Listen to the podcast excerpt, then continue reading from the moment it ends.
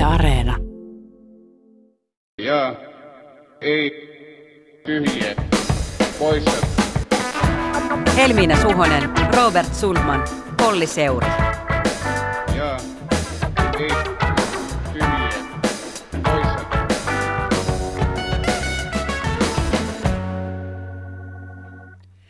Voiko tämä olla totta? Täällä me olemme taas kokoontuneena iloiseksi Jetp-perheeksi Ollen ja Robertin kanssa pitkän koronatauon jälkeen.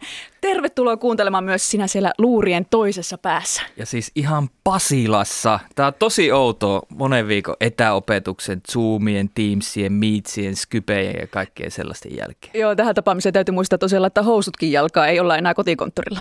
Mä ajattelin ihan näin tunteelliseksi heittäytyä ja sanoa, että mulla on ollut teitä ikävä. Mm. Että jos se perheen ja monien ystävien tapaaminen uudelleen sitten joskus ehkä pikkuhiljaa tuntuu tältä, niin ai että kun tuntuu mukavalta. Mutta meiltä Twitterissä kysyttiin jo, että onko tämä riski, että Jetpin paluu tulkitaan nyt normaalien aikojen paluuksi. Että lähdetäänkö tässä nyt väärää viestiä kansalle, väärää turvallisuuden tunnetta vai, vai onko tämä nyt se uusi normaali, josta ministerit puhuvat jatkuvasti? Mä ajattelin, että kansa on palveltava ja ehkä noin niin kuin pragmaattisesti joskus on tehtävä podcastia, jos väittää sen olevan viikoittainen. Se on vähän sama kuin joskus pitää nähdä myös ystäviä vähintään kerran vuodessa, jotta voi sanoa heitä ystävikseen. Tuo on kyllä hyvä. No mutta ensi vuoteen sitten. Niin. Korona on nostanut korostetusti esiin toimittajien oman arjen, joten kyllähän meidän pitää podcastina kertoa kuulumisia. Mitä teille kuuluu, Helminä ja Robert? No kyllä tämä aika on niin kuin laittanut haaveilemaan mökistä. Ai että kuule mökki. Mä en jaksa Ja- yhtään tätä mökkipakotusta. Mökki, mökki, Joka, mökki. joka paikassa tulee pelkkää mökkikeskustelua. Se on ollut se polttavin kysymys, että saako Hei, suomalainen kevät. mennä 500 000 mökille. mökkiä Suomessa. Mutta ei ole kaikilla suomalaisilla mökkiä. Ja siis mä, mä, mä ymmärrän, joo, kyllä mä ymmärrän, että mökki voi olla kiva, mutta sitten se jotenkin ajatus siitä, että meillä on niin kuin hallituksen tiedotustilaisuus ja toimittajilta pyydetään kysymyksiä. Ensimmäinen kysymys, eli saako mennä mökille? Aivan oikein. Se kiinnostaa aivan prioriteettilistan ykkösenä. Milloin sinne saa nyt mennä? Ainakin enemmän kuin ne ravit. No se tulee tokana. Hyvänä kakkosena. mulla, mulla on sellainen vahva tunne, että korona, kun se on samaan aikaan kaikille sama, niin se on kuitenkin ihan eri. Ja ensin me ajauduttiin sellaisiin omiin heimoihin, ja nyt me ollaan kerrottu niiden heimojen tarinaa. Mikä on teidän heimo? Mun heimo on tässä kyllä, niin kun, mä oon huomannut, että mä oon niin identifioitunut heimoon, jossa asutaan kerrostalossa keskustassa. Ja mä huomaan itsessäni sen piirteen, että mä olen alkanut kadehtia omakotitaloasujia. Mä oon tehnyt semmoisia kadekävelyitä esimerkiksi Kumpulassa, missä ihmiset ruopivat kotipihoillaan ja minä kerrostaloasujana voin vain ihailla ja sitä korona-arkea, mitä siellä voidaan elää, kun minä sitten siellä omassa pienessä kolmiossani teen palapeliä. Ja, ja, ja tässäkin on musta kiinnostavaa, että se tekee semmoisen kuvan siitä, että siellä niillä on tommonen arki Joo. ja sitten siitä helposti pystyisi tekemään lehtijutun, että kyllä ne pystyy siellä kuopimaan maata. Kun mä ajattelen, että mä kuulun ehdottomasti siihen jengiin, jossa äh, on siis kahden henkilön etätyöt ja varhaiskasvatusvastuu. Ja tästä voi kertoa hirveän erilaisia tarinoita, jotka on samaan aikaan totta. Ihan selvää on ykkönen, että oma aika ei käytännössä ole, on työt ja lapsenhoito. Mutta sitten on toisaalta voi tehdä se kakkosen, mikä on nähty myös mediassa, että joku isä on viimein ollut lastensa kanssa yhdessä. Niin sekin on niinku totta, että on aidosti ihanaa olla lapsen kanssa, vähän niin kuin olisi uudelleen hoitovapaalla, mutta joutuu silti tekemään työt ja ei näe ketään muuta kuin perhettään ja niin edelleen. Mitä Robert sulle kuuluu? Mihinkä heimoon sinä olet lukeutunut tässä korona-ajassa? No tämä on ollutkin kiinnostavaa just siitä näkökulmasta, että toisaalta mulla ei ole kotona ketään muuta kuin minä itse. Siellä ei ole lapsia eikä perhettä asu mun kanssa. Että tota, ja sitten taas toisaalta mä oon ollut joka toinen viikko kuitenkin täällä Pasilassa töissä, että tämä niinku täysi etätyö tai tämmöinen, niinku, miten nyt sanoisi, mä oon laittanut kuitenkin ainakin joka toinen viikko housut jalkaan. Joten nämä, tuntuu, että nämä tarinat ei silleen hirveästi kohtaa, kohtaa kyllä itseään. Entä ne sinkkujen ja dinkkujen crazyt jutut? Mä yksi viikonloppu luin FT Weekendia, niin siinä toimittajan arki oli jo niinku Netflixin koko sisällön katsomista loppuun tai etäilyn elvyttämää deittielämää ja sitten somessa mä näen, kun on etäkaljotteluita. Aika kaukana kyllä minun korona-arjesta, mutta myös kaukana meidän, niinku, jos mä ajattelen perusvaltamedian tarinoista, niin ne on niitä niinku lapsiperheiden ja toisaalta näiden päiväkoti-ikäisten lasten vanhe, vanhempien arkeen ihan hirveän paljon. Niin, etäkaljotteluja on kyllä ollut, mutta kyllä mä haluaisin ihan oikeasti kaljottelemaan. Että kyllä mä kaipaan baareja, voisin rehellisesti sanoa. Mulla on myöskin, mä oon huomannut, olen viettänyt erittäin paljon aikaa Instassa, niin sieltä löytyy tämmöinen koronaheimot ja korona-ajan vahvat tarinat. On leivottu pataleipää ja leipäjuurta. Toinen on tämmöinen puutarhatöiden, käsitöiden ja askarteluiden renessanssi. Kaikki väkertävät jotain makrameeta. Sitten kolmas on tämmöinen oman luontosuhteen löytäminen. Jokainen on käynyt jossakin puistossa ottamassa kuvan itsestään. Jotkut vähän tai enemmän kuin mu- toiset. Tai, tai niistä muista ihmisistä, jotka on siellä ehkä vähän liian epäturvallisen näköisesti. Niin, just mm. näin, että mm. niin kun turvavälejä ei pidetä. Itsehän kohta saa varmaan jonkun eräopas pinssin, koska olen kiertänyt kaikki Uudenmaan pusikot ja metsät tässä näin. Ja neljäs on tämmöinen uusien taitojen opettelu. Seistään käsillä, soitetaan ukulele ja koodataan. En ole tehnyt mitään näistä. Ja vitoinen on kotijumppa. En ole tehnyt sitäkään, että Joo, ja tässä jumppa-asiassakin on se, että voi olla sellainen, että nyt mä oon urheilu enemmän kuin ikinä. Ja sitten se toinen tarina, että ei pullaa ihan koko ajan kahvin kanssa ja kaikki etätyöt päivät menee istuessa ja lihon ihan hirveästi. Nämäkin voi olla samaan aikaan totta. Mä, mä oon miettinyt sitä, ja urheilua. Niin, mä oon miettinyt sitä, että miten niin kuin ihmiset jaksaa opetella uusia taitoja. Että musta tämä niin kuin, kyllä, kyllä tässä on niin kuin oma raskautensa jotenkin tässä ajassa muutenkin, niin miten siihen istuu sitten se, että opetellaan vielä jotain uusia juttuja, että innostutaan uusista asioista. Mä, mulla se ei ole kyllä ainakaan niin kuin ollut, ollut totta. Mä oon nimenomaan innostunut vanhoista asioista. Mä oon nostalgisoinut, mä oon tehnyt kinkkukiusausta. Mä oon palannut 90-luvulle niin kuin monissa mun ajatuksissa. Yes. Mä oon jotenkin hellinnyt sitä ajatusta tämmöisessä epävarmassa ajassa, palannut jotenkin sinne 90-luvun alkuun. Ja jotenkin ajatellut, että silloin... Lämpimät voileivät Lämpimät voikkarit tonnikalalla. Mutta myöskin niin kuin yhteiskunnallisesti mä olen hellinyt sitä ajatusta, että on ennenkin ollut turbulenttia aikaa, on ollut lama-aikaa, on Neuvostoliitto kaatunut ja silloinkin ihmiset elivät omaa elämäänsä, menivät eteenpäin. Niin mäkin olen ajatellut, että tässä ajassa meidänkin täytyy vain elää tätä elämää eteenpäin. Meidän vaan täytyy jatkaa elämistä, vaikka onkin kriisiajat päällä. Ja mieti, silloin ei ollut internet. No sekin vielä.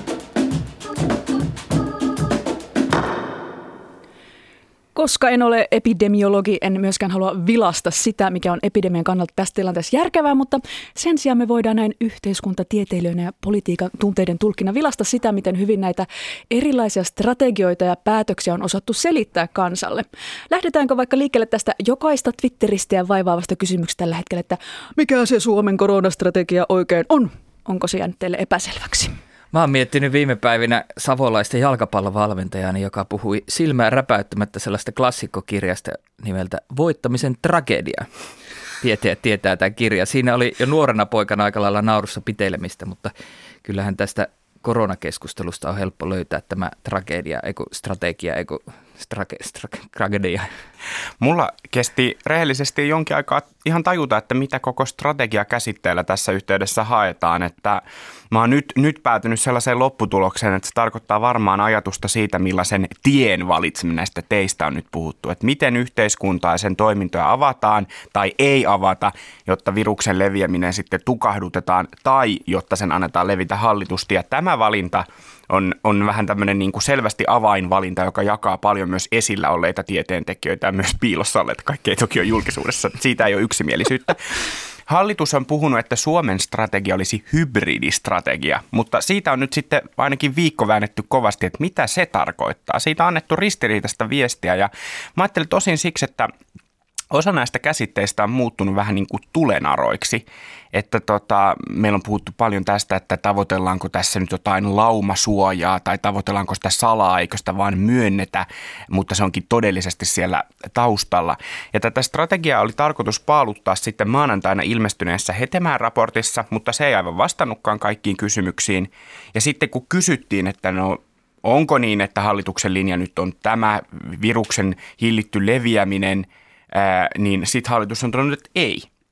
Ja sitten tästä on alkanut tämmöinen niin maaninen vertaileminen, että no jos tämä nyt ei ole tämä Ruotsin laumasuojalinja eikä Uuden-Seelannin tukahduttamislinja, niin mikä tämä on? Onko tämä Saksan linja? Eikö tämä ihan selvää Hetemään raportissa sanotaan, että että tämä hybridistrategia mahdollistaa siirtymisen asteittain ja hallitusti laajoista yhteiskunnallisista rajoitustoimista tartuntatautilain mukaiseen tehostettuun epidemian hallintaan. Mm. Sitten, kun, sitten kun hallitukselta on kysytty, että, että tämäkö se linja on, niin sitten on sanottu, että niin, mutta ei tämä hepi, he, he, he, epidemian, ei tämä, ei tämä Hetemäen raportti ole täsmälleen hallituksen linja. Niin ja siis kysymys on myös se, että missä määrin ylipäätään muiden maiden mallit perustuu yksiselitteiseen iskulauseeseen tiivistettävää strategiaa kansallisessa keskustelussa, eikä mielikuvatasolla. Että varmaan mekin niin kuin, joku voi antaa lausunnon ulkomaalaiselle medialle Suomen hybridistrategiasta ja siellä tulkitaan se yhtenä virkkeenä. Ja ylipäänsä on mielestäni tosi mielenkiintoista seurata suomalaista keskustelua, että mikä on kenenkin mielestä se oikea malli. Ihaillaanko aasialaista kuria, järjestystä, maskipakkoa ja valvontaa?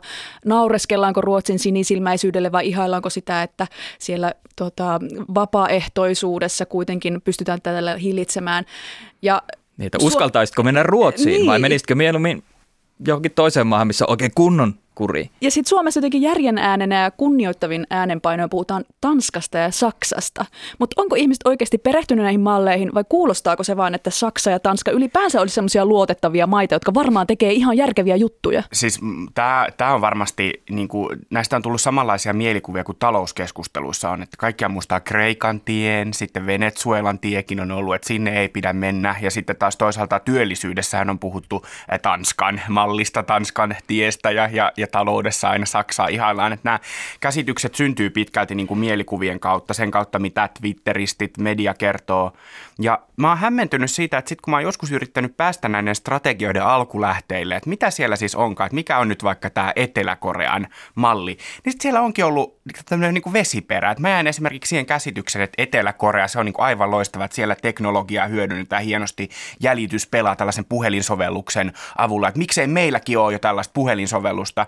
Ja sitten kun mä niin yritin selvittää, että mitä siellä Etelä-Koreassa tehdään, niin siellä tehdään vaan käytännössä sitä manuaalista labraduunia ihan todella paljon enemmän. Että ei se sovellus sitä pelastanut, vaan se labraduuni. Eli, eli näistä syntyy tämmöisiä niin kuin virheellisiä kuvia. Tai, tai nyt on ollut semmoista kuvaa myös, ja, ja voi olla, että se liittyy just hallituksen vähän epäselvään viestintään, mutta että, että kun kysytään, mikä Saksan malli on, niin no se on se testaa, jäljitä, eristä, hoida toimintamalli, niin se on siellä hybridistrategiassa mainittu. Mm. Mutta se ei ole pelkästään se, koska pitää myös pestä käsiä ja niin edelleen. Niin. Ja onhan tässä niin kun terminologian kanssakin jo kauan aikaa sitten hävitetty just se, vaikka tämän laumasuojatermin kanssa se on niin latautunut, että mitä kaikilla näillä termeillä oikeasti edes tarkoitetaan, kun ihmiset puhuu tästä asiasta. Että jos puhutaan vaikka tästä tukahduttamisesta, niin osa tarkoittaa sille tosiaan sitä, että tautitapaukset nitistetään täysin nollaan ja osalle se tarkoittaa sitä, että sitä tautia on, mutta hallitusti, että sitten ne tartuntaketjut pystytään jäljittämään. Joo, joo ja sitten sit on niinku myös tämmöisiä niinku mun mielestä keskenään ristiriitaisia ajatuksia, että en mä tiedä, onko mä vaan niinku tyhmä, mutta kun on tätä niinku tämmöistä elinkeinoelämän ajamaa tukahdut, tukahduttamista, eli sitä, että yhteiskuntaa avataan nopeasti, mutta sitten samalla tukahdutetaan, niin mitä se siis on? Sitä, että ollaan kasvomaskit päällä terassilla. Tai siis niin kuin mä en ymmärrä, mitä sillä Avaruuspuvuissa. Eikö se ollut Juhana Vartijainen Aatokin sanonut, että kyllä meillä on vuoden päästä sitten avaruuspuvut, mutta me voidaan niin, että kunhan, kunhan, että, niin, että tavallaan yhteiskunta voidaan avata, kunhan se tehdään sitten avaruuspuvuissa. Niin, mutta että nämä, niin kuin, mä, mä en, mun on ainakin vaikea niin kuin hahmottaa tätä keskustelua. Sitten on tietysti nämä, nämä tota, ää, ää, kulttuurisotatukahduttajat, jotka on sitä mieltä, että, että Suomi voidaan muualla avata, paitsi Uudellamaalla ei voida avata, koska täällä eniten ta- eniten tota, tota, tota, tautitapauksia, että pahat uusmaalaiset saa olla Tämä Uudenmaan avaaminen oli mun mielestä hyvä esimerkki, että minkälaisia mielikuvia pystyttiin rakentamaan siihen niihin uhkakuviin ja sitten mitä todellisuus oli lopulta. Mm. Kyllä ne välinpitämättömät uusmaalaiset vaan sieltä tulee ja vyöryy ja ei välitä mistään mitään ja tartuttaa kaikki. Se ja on, on jotenkin... ajanut tuon raja yli ja siellä on selvästi enemmän liikennettä, mutta ei, en tiedä, mitä siellä on tapahtunut. Mutta mä haluaisin vielä todeta näistä maiden malleista ja al- tiedon alkulähteelle pääsemisestä, että kyllä niin kuin, jos joku on tuonut mulle semmoista lohtua, niin se on ollut ulkomaan uutisten seuraaminen ja, ja niin kuin vaikka ulkomaalaisten podcastien seuraaminen, että mä oon oppinut siellä niin kuin esimerkiksi Britannian törkeästi pieleen menneistä suojavälinehankinnoista, kuulostaako tutulta, vaikka testauslaitehankinnoista, ja niin kuin, niin kuin vähän tällaisesta, että nämä samat teemat, mitä meillä ajatellaan, että vitsi kuin Suomi, että me ollaan nyt mokattu tässä kaikki, niin nämä sam, samankuulos, samankuuloisia mokia on tehty tosi paljon muuallakin. Sehän ei tavallaan tarkoita, että, että se olisi hyväksyttyä Suomessa. Meidän pitää ajatella, että no jos muillakin meni päin prinkkalaan, niin eihän se haittaa. Mutta niin kuin samaan aikaan musta on niin kuin hyvä tiedostaa tämä. Ja sitten toinen hauska nosto. Kuuntelin eilen illalla ennen nukkumaan menoa Politikon EU-podcastia, jossa puhuttiin siitä, miten Saksassa tehdään päätöksiä. Ja kun tämä Saksan malli on nyt tuossa ollut järkevä, järkevä, hyvä Saksan Saksa on malli. aina järkevä. No just näin, mm. ja ordnung, järjestystä. Niin sitten mulle selvisi, että, että tota, osavaltioiden neuvotteluissa, kun oli puhuttu siitä, että, että miten tota Bundes, Bundesliigaa lähdetään avaamaan, oli varmasti jalkapallofanin arvostaa, niin kävikin ilmi, että nämä tota, jakolinjat ei niinkään perustunut tieteeseen tai politiikkaan, vaan siihen, että miten kukin osavaltion joukkue on menestynyt Bundesliigassa. Niin en mä nyt tiedä, että Peruste miten se on tuokin. peruste se on, mutta millainen peruste? Näin nämä asiat koetaan. Mä, mä oon miettinyt tässä siis viestinnän näkökulmasta äh, tätä koko jotenkin keskustelua, ja, ja en ole varmaan ainoa tietenkään, jos katsoo STM ja THL ja tätä että et kohta ollaan kaksi kuukautta oltu ja vieläkin tapellaan siitä, saadaanko jotain lukuja esille. Tänään tuli joku mallinnus, ma, mallinnuspaperi. Mahtavaa, tulos, mahtavaa. Mutta mitenkä vaikea, ja myös poliitikoille, miten vaikea on viestiä, että jotain on vaikeaa tai mahdoton tässä tilanteessa tietää, ja että onko se niinku jotenkin vastoin ajatusta asiantuntijuudesta ja politiikasta, ja taisi olla itse asiassa tänään myös Suomen Kuvalehden kolumni Anu Koivuselta professorilta, että, että onko se vastoin myös median ajatusta tämmöinen epävarmuuden ilmaiseminen. Että, että tämä keskustelu kärjistyy osittain just sen takia, että on samaan aikaan hirveä tarve saada selkeitä päätöksiä ja niille päätöksille selkeitä perusteluja. Mutta entä jos on, todellakin sellainen tilanne, että tarvitaan selkeitä päätöksiä, mutta perustelut ei vaan voi olla kristallinkirkkaita. Ja, ja tällä en puolusta tosiaan mitään niin kuin salailua, vaan itse asiassa epävarmuuden tunnustaminen tarkoittaa sen osoittamista, että mistä epävarmuus johtuu. Se tarkoittaa vielä enemmän tietoa julkisuuteen. Näin ja sitten mä, mulle myös kirkastui tämä ajatus, kun mä itse soittelin Aatoakin lähetystä varten varmaan kymmenen erilaista asiantuntija, epidemiologia, virologia ja infektiolääkäriä läpi ja yllätyin – tai nyt sanon ihan jännä sanoa, että yllätyin, mutta silloin yllätyin, kun he järjestäjät sanovat, että esimerkiksi heillä ei ole vastauksia tai tutkimustietoa siitä, miten näitä rajoituksia kannattaisi purkaa, että rajoitusten purku on pitkälti vaan poliittinen päätös, että jonkinlainen päätös on tehtävä, mutta mitään tieteellistä dataa ei voida antaa, kun tämä on uusi tilanne, voidaan vain spekuloida ja arvioida. Että jos virologi sanoo, ettei tiedä, niin kyllä mä alan epäillä aivan kaikkia muita, jotka sanoo tietävänsä oikean vastauksen tässä tilanteessa. Ja mun täytyy vain hyväksyä se, että tätä tietoa päivitetään koko ajan ja se meidän päätöksetkin ehkä muuttuu lennosta. Joo. Jotkut tieteentekijät on puhunut myös siitä, että on ollut hyvin otollista aikaa tämmöisen niin kuin tieteellisen populismin nousulle. Että meillä on paljon, niin kuin, ja mä, mä en halua nyt sanoa, että jokainen tutkija, joka on jonkun toisen tutkijan kanssa eri mieltä, on väärässä. Tutkijat voi olla erimielisiä, mutta meillä on myös paljon sellaisia niin kuin asiantuntijoina esiin, esiintyviä henkilöitä, jotka ehkä haluaa vähän niin kuin, haluaa antaa niin kuin just sen, mitä, mitä Helminakin sanoi, että, että haluaa niin kuin tulla esiin tämmöisenä selkeänä järjen äänenä ja sanoa, että kyllä tässä on niin kuin selvä yksi vastaus. On se vaikka mahdollisuus niin brändäytyä Niin myös. on, se, on ja on, on mahdollisuus päästä, päästä esille. Mutta ehkä vielä tähän niin kuin mainittuun Koivusen tekstiin, niin musta siinä oli hyvin sanotettu tätä, että, että, tota, että epävarmuus on aina tutkimuksessa se normaali tila, mutta politiikassa ja journalismissa se on niin kuin ongelma. Että, tota, että sitten kun ei saada puristettua varmoja näkemyksiä, niin ollaan hämmentyneitä. Että samaan aikaan ollaan valittu tämä jotenkin hieno periaate tietoon perustuvasta ää, päätöksenteosta, jota on niin kuin ainakin tämmöisenä brändisanana hellitty Suomessa pitkään, mutta sitten kun oikeasti yritetään tehdä sitä, niin se muuttuukin poliittisesti vähän, vähän vaikeaksi. Eikä meidän journalistit juttutyypitkään niin kuin anna periksi Ei. sille, että me tarjoaisimme vain kysymyksiä kansalle eikä Ei. vastauksia. Ei, meidän, meidän- perustyö on vas- etsiä ne vastaukset. Just näin, meidän aamupalaverit alkaa sillä, että tämä puhututtaa, tämä on nyt avoinna oleva kysymys, meidän pitää tarjota tähän vastaus. Ja siihen on tosi vaikea tarjota sellaista vastausta, että vastausta ei ole. Mm. Se on, se on oikeasti ihan mahdottoman vaikeaa.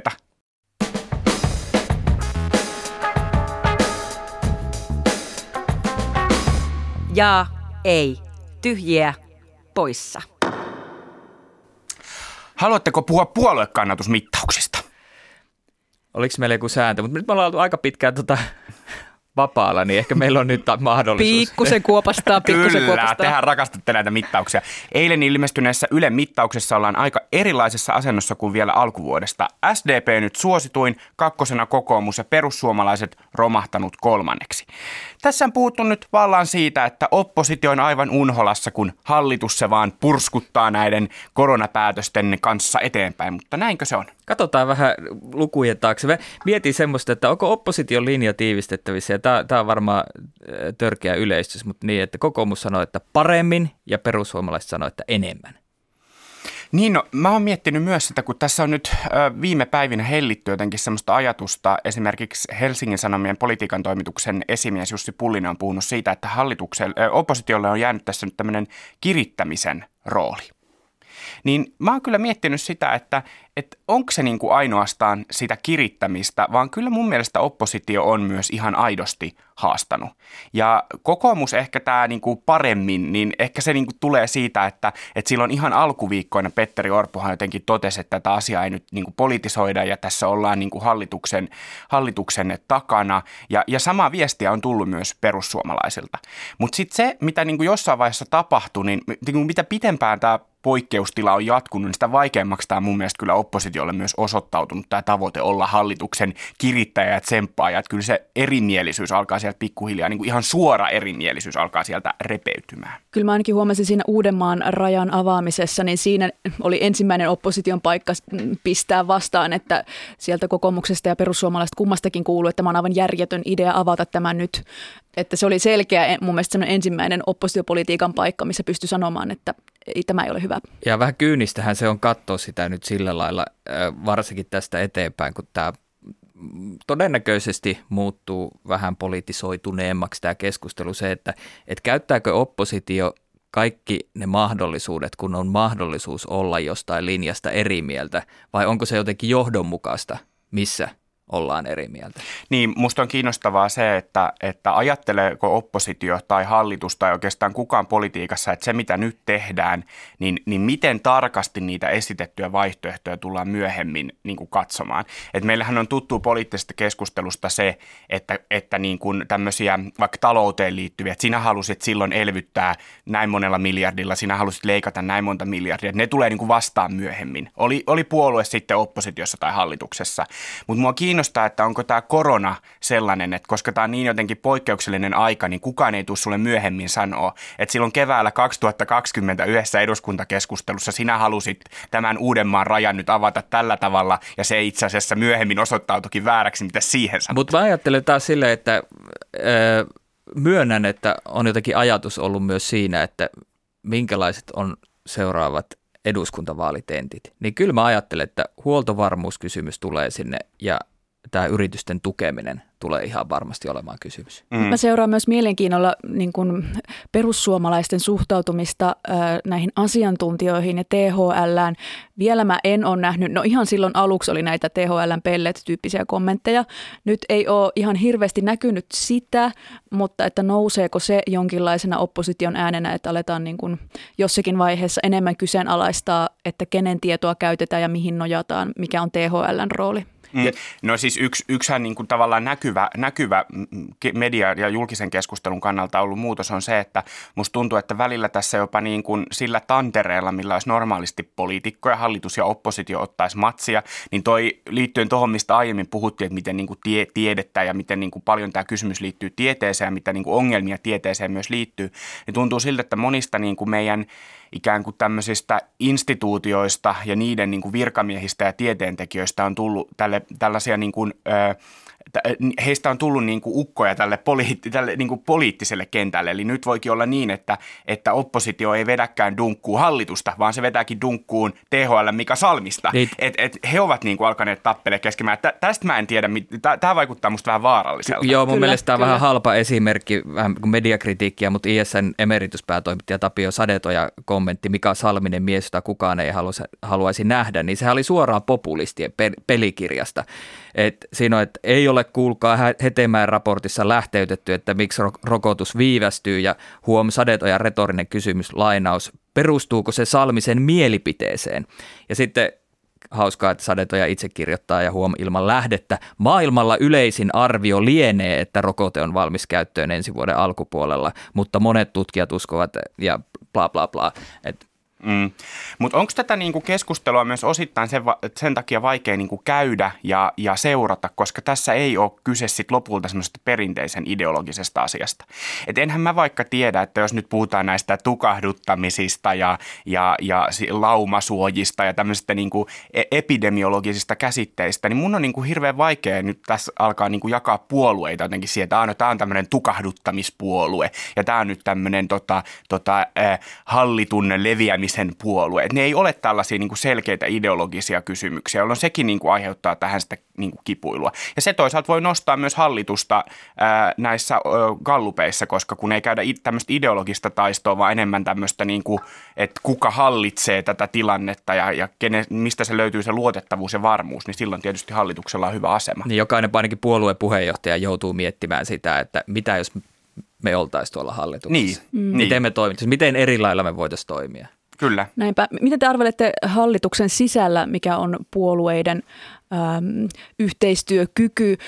Tässä on aina toimittajat mielellään kirjoittaisi sen jutun, että nyt siellä on ollut kähinää ja riitaa, mutta ilmeisen yksimielisestihän tätä koronakeissiä on nyt tässä ratkottu, mutta että löytyykö sieltä jonkinlaisia eroja? Mä, mä en tiedä yhtään sisäpiiristä, kun en tapaa tällä hetkellä poliitikkoja oikein missään. Mutta hallituspuolesta mä oon aidosti kiinnostunut siitä, että miten tämä näyttää satavan selkeästi vaan SDPn laarin. Et Ylen kalluplukuja kun katsoo, niin kenenkään muun viisari ei värähdä ylöspäin, kun vertaa muutaman viime kuukauden lukuihin. Voi olla, jos ottaa jonkun yksittäisen nousun tai laskun, niin sitten saa jonkun muutoksen, mutta jos katsoo vähänkään trendiä. Eli kansainvälisesti valtaa pitävät on kartuttaneet kriisissä kannatusta, niin onko niin, että Suomen monipuoluejärjestelmässä se tarkoittaa pääministeripuoluetta? Joo, hyvä kysymys. Voi olla. Sitten mä mietin, että, että kyllähän niin kuin SDPllä on ollut myös jotenkin semmoinen niin kuin puolueena semmoinen johtajan taakse asettautuminen ihan musta eri levelillä kuin muilla hallituspuolueilla. Et jos nyt katsoo esimerkiksi niin kuin keskustaa, niin musta keskusta on tehnyt jopa niin kuin omia maaleja tosi paljon tässä niin kuin, ö, koronakevään aikana. Tämä case Uudenmaan avaaminen oli yksi sellainen, että musta keskusta itse toi jotenkin julkisuuteen sen vaihtoehdon vähän niin kuin, että, että onko tämä avaaminen sittenkään niin kuin pakollista ja sitten he niin kuin kuitenkin toimii ikään kuin sitä vastaan. Eli he niin kuin itse kampitti itsensä siinä tuomalla sen toisen vaihtoehdon pöydälle, mutta tekemällä kuitenkin niin kuin muukin hallitus. Ja sitten taas niin kuin vihreissä äh, mä oon huomannut, että siellä on ehkä ollut kipuilua tätä mitenköhän tämän selittäisi? Mä ajattelen, että SDP on jotenkin ehkä jollain tavalla semmoinen perinteinen instituutiopuolue. Mä luulen, että siellä on tosi paljon niin kuin luottoa just terveyden ja hyvinvoinnin laitokseen, niin kuin ihan aidosti ja sosiaali- ja Hyvinvointivaltion instituutioita niin. nyt koetellaan. Niin, ja, ja, ja ne on keskeisiä. Kyllä, mutta sitten taas vihreissä ei selvästi olla esimerkiksi yhtään niin samalla tavalla, että JTHL. Siellä ollaan kyllä, että asiantuntijoita pitää kuunnella, mutta nimenomaan vihreistähän on tullut tosi paljon tätä kritiikkiä, että missä on nämä avoimet tiedot, miksi laskelmia ei ole julkistettu. Eli, eli, eli niin kuin siellä ei ole tämmöistä samanlaista niin kuin, ää, tota, tämän linjan takana olemista. Et, ä, musta tämä hallituksen linja on myös hyvin SDP-näköinen. Ja keskustaa toki rokottaa myöskin sekin, että ministeripaikat ei ole tällä hetkellä semmoisia, missä hirveästi niin kuin, hyvää näkyvyyttä tulisi. Mm. Että valtiovarainministeri joutuu puhumaan jo nyt leikkauslistoista, ei kuulosta kovin kivalta. No ei joudu, mutta hän haluaa hän, puhua. No, ja sitten niin kuin, Lintilä taas on vähän tässä Business Finland-keississä joutunut Niin hän on poppaansa. joutunut, mutta hän, hän olisi voinut olla se tyyppi, joka pelastaa yrityksiä. Mm. Mutta nyt on tosi vaikea enää muuttua siksi tyypiksi. Mm, mutta onko se myös, mut niin, se, se, on, se onkin hyvä kysymys, että onko, se, olisiko, onko ollut, olisiko ollut missään vaiheessa mahdollista pelastaa yrityksiä jotenkin onnistuneesti? Tai tavallaan, että oliko sekin vähän niin kuin, niin, oliko sekin vähän niin, kuin niin aina kun niin. valtio osallistuu niin. yritysten tukemiseen ja, ja markkinoihin, rahaa, niin, niin. A, aina epäonnistuu, se voi olla totta. Mutta luuletteko te, että se miten nämä, no ei pidä takertua liikaa niin kuin kannatusmittauksiin, mutta heitä nyt kuitenkin tämän ajatuksen, että jos me ollaan niin kuin syksyllä vielä näissä trendeissä tai syksyn alkaessa, jossa niin kuin SDPllä on selvästi vahvempi asema kuin muilla hallituspuolueilla, joilla jo osalla niin kuin kannatuksen suunta on osoittanut jopa alaspäin, niin mitä se tarkoittaa niiden keskustelujen kannalta, kun ruvetaan sitten käymään keskustelua siitä. kuntavaaleihin on 11 kuukautta. Niin, ku, niin, niin just se, että kuntavaalit lähestyy, eli, eli toisaalta toi, mutta myös se, että sitten kun ruvetaan puhua tästä, että no miten ensi vuoden budjetti, miten tämä hallitusohjelman tarkastelu, niin mitä sille sitten tapahtuu? Helmiina mainitsi jo, että, että valtiovarainministeri heiluttaa leikkauslistoja, että onko se yritys profiloida keskustaa, mutta mitä muut puolueet haluaa siinä tilanteessa? Pidetäänkö kiinni just vaikka tästä mm, niin oppivelvollisuudesta ja hoitajamitoituksista ja Niin. ilmastonmuutostavoitteista? Niin, ja kuinka paljon silloin ruvetaan sitten vääntää turpeesta. Ja- Koska jos vihreiden kannattajille syntyy se käsitys, että me ei saada mitään nyt tästä hallitusyhteistyöstä esimerkiksi. Ja mun mielestä tällä hetkellä jo rakennetaan sitä syksyn näkymää monella taholla, että, että on useissa maissa on jo peruttu tuota lukukauden aloitus syksyltä ja etäopetus näyttää aika selvältä, mahdollisesti myös Suomessa ja mm. koulujen avaaminenkin varmaan näyttää toisenlaiselta, kun on taas lisää tietoa ja kokemuksia ja niin edelleen.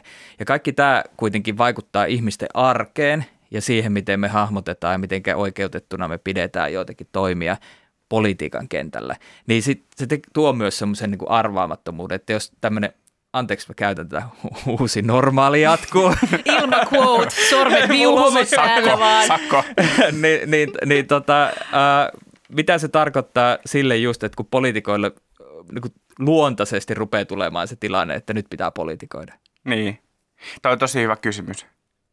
Ja sitten vielä yksi, yksi tota, niin kuin huomio, koska tota, mä sain eilen niin kuin lukijapalautteen, joka oli vähän närkästynyt siitä, että, että miksi mä puhun koko ajan puolueista, kun tämä ansiot on niin selvästi tässä tota, asiassa Sanna Marinin.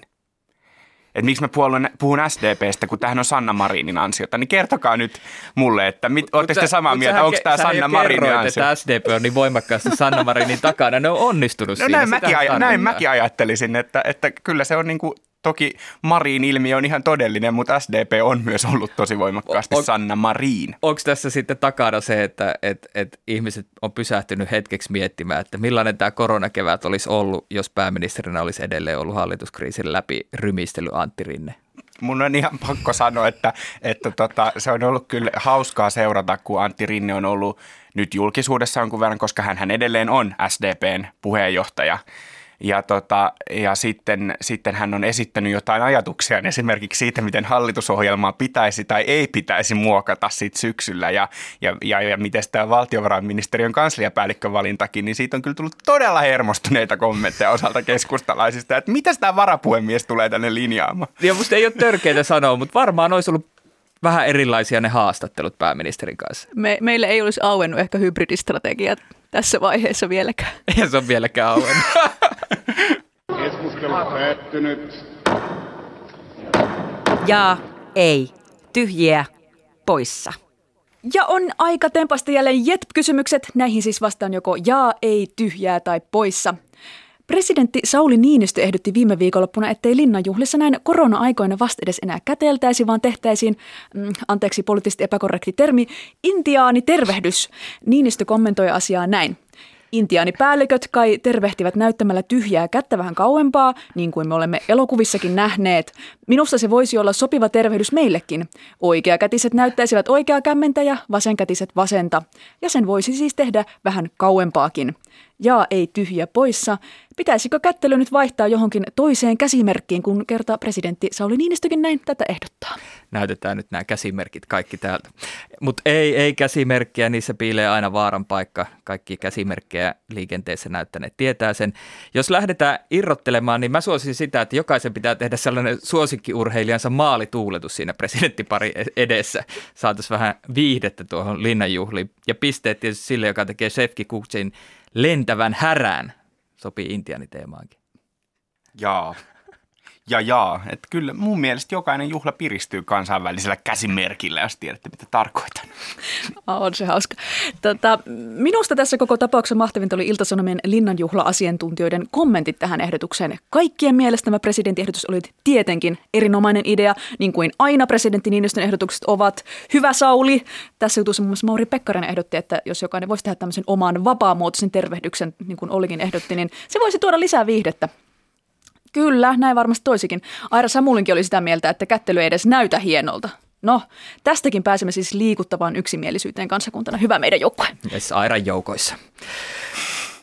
Uutissuomalainen uutisoi, että ensimmäiset maakuntavaalit toimitetaan kuntavaalien yhteydessä vuonna 2025. Ainakin Iltalehti julkaisi saman tiedon sitaatti uutisena, mutta oikaisi sitten, että on kuitenkin yhä mahdollista, että ensimmäiset maakuntavaalit pidetään jo aiemmin. Vuodesta 2025 lähtien maakuntavaalit ovat kuntavaalien yhteydessä. Eli JETP, onko maakuntavaalit uusi ikiliikkuja? Sai, ai, ai, jänis räikkää pyöritellä jo kohti maakuntavaaleja. Ylipäänsä kaipaa tässä sellaista maakuntaidentiteettiä enemmän tähän päivään, että visioisi, että tästä tulee sellainen tulevaisuuden megatrendi. Meillä on nyt noin viisi vuotta aikaa työstää meidän uus-uusmaalaisten identiteettiä, mutta tässähän jo tämä kova vauhtia vahvistuu, kun meidät on kerran eristettykin muista. Ja Hesarikin uutisoi, että vauva.fi-palstalla on jo kiivasta sanailua tälle stadi versus lande hengessä. Hyvä maakunnat! Uh! Oliko siinä tulevaisuuden megatrendi? No siinä oli kuule semmonen. Siis tota, mä vastaan ei, koska mä ehdottomasti haluan nyt maakuntavaalit nopeammin. Ja, ja vähän tämä sama syy, että mulle on kehittynyt nyt tätä maakuntaidentiteettiä. Nopeammin, korkeammalle ja Kyllä paremmin, tehkää parempia toimia. Niin siis, mulla, on tota, niin mulla on nyt kehittynyt tässä tämä maakuntaidentiteetti tänä koronakevään aikana, kun näistä maakunnista on tullut relevant myös täällä Uudellamaalla. Niin tota, jep, Mä sanon ei, uskon siihen, että tämä koronaviivästys on vain pieni kupru muun muassa Olkiluodon suuressa tarinassa. Berliinin Brandenburgin lentokenttä aukeamassa tänä syksynä. Jos nämä saadaan tänä vuonna maaliin, niin en näe mitään estettä sote-uudistuksen läpiviemiselle tai maakuntavaalien järjestämiselle. Entinen valtion rautatiet, joka myös VRnä tunnetaan, hakee kuumeisesti liiketoimintamahdollisuuksia näinä vaikeina aikoina. Siinä muuten myös vi- kolme sanaa, jotka menevät banniin tästä eteenpäin. VR kertoo, että se tuo nyt liikkuvat lihapullat suoraan kotiovellesi. Eli ravintolavaunu sai pyörät alleen ja toimittaa suosikkiannoksia Helsingin kantakaupungin alueelle. Tilaa maittavat lihapullat, herkullinen lohikeitto tai vaikkapa kokonainen ruokapaketti koko perheelle. Niin kysyn teiltä, kun tiedän, että olette tämmöisiä suuria junamatkustamisen ystäviä. Ja ei tyhjä tai poissa, oletteko jo tilanneet liikkuvat lihapullat kotiovelle? Tässä tiedotteessa, kun tämä kilahti sähköpostiin, niin todella mietin, että onko nämä tosi niin kuin joidenkin ihmisten suosikkiannoksia. Että jos miettii oikein, missä haluaisi syödä viimeisen ateriansa, niin onko se VRn ravintolavaunu? Ehkä se on. Mutta tota, en ole vielä siis tilannut, mutta liikkuvat lihapullat on kyllä mainio nimi tuotteelle. Minä ajattelin, että voisin perustaa vaikka sellaisen tuon nimisen jumppakerho. Tuletteko mukaan? Liikkuvat lihapullat. Liikkuvat soijapyörkät. Joo. Uh, ei, minusta silti pelkät VR-sapuskat ei kyllä riitä, jos aikoo saada koko kokemuksen. Että pitää laittaa vessan oveen epäkunnossa kyltti pidätellä. Samoin voi pyytää kumppania puhumaan kovaa ääneen puhelimessa vieressä ja heiluttamaan pöytää, lapsi potkimaan selkänojaa ja perheessä isompia lapsia, niin ne voi laittaa pädit päälle ilman kuulokkeita kovalla äänellä musiikkivideoita. Ja sitten jonkun pitää lääkyttää vähän kaljaa tai kahvia päälle ja sille mennä ohi silleen sori, sori, sori, sori ja ei palaa siihen asiaan. Ei, ei näitä yksin tarkoitettu syötäväksi. Se, mitä mä toivoisin VRltä kuljetettavaksi kotiovelle, on eläinvaunu kotiovelle. Että mä aina valitsen paikan eläinvaunussa, kun siellä on söpöjä koiria, niin mä toivoisin tällaista mahdollisuutta myös näinä korona-aikoina.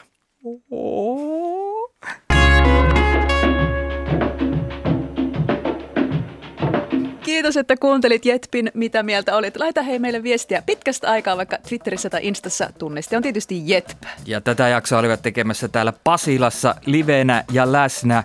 Minä Olli Seuri sekä kollegat Robert Sundman ja Helmiina Suhonen. Kiitos kun olitte. Kiitos. Kiitos, kun olimme livenä läsnä.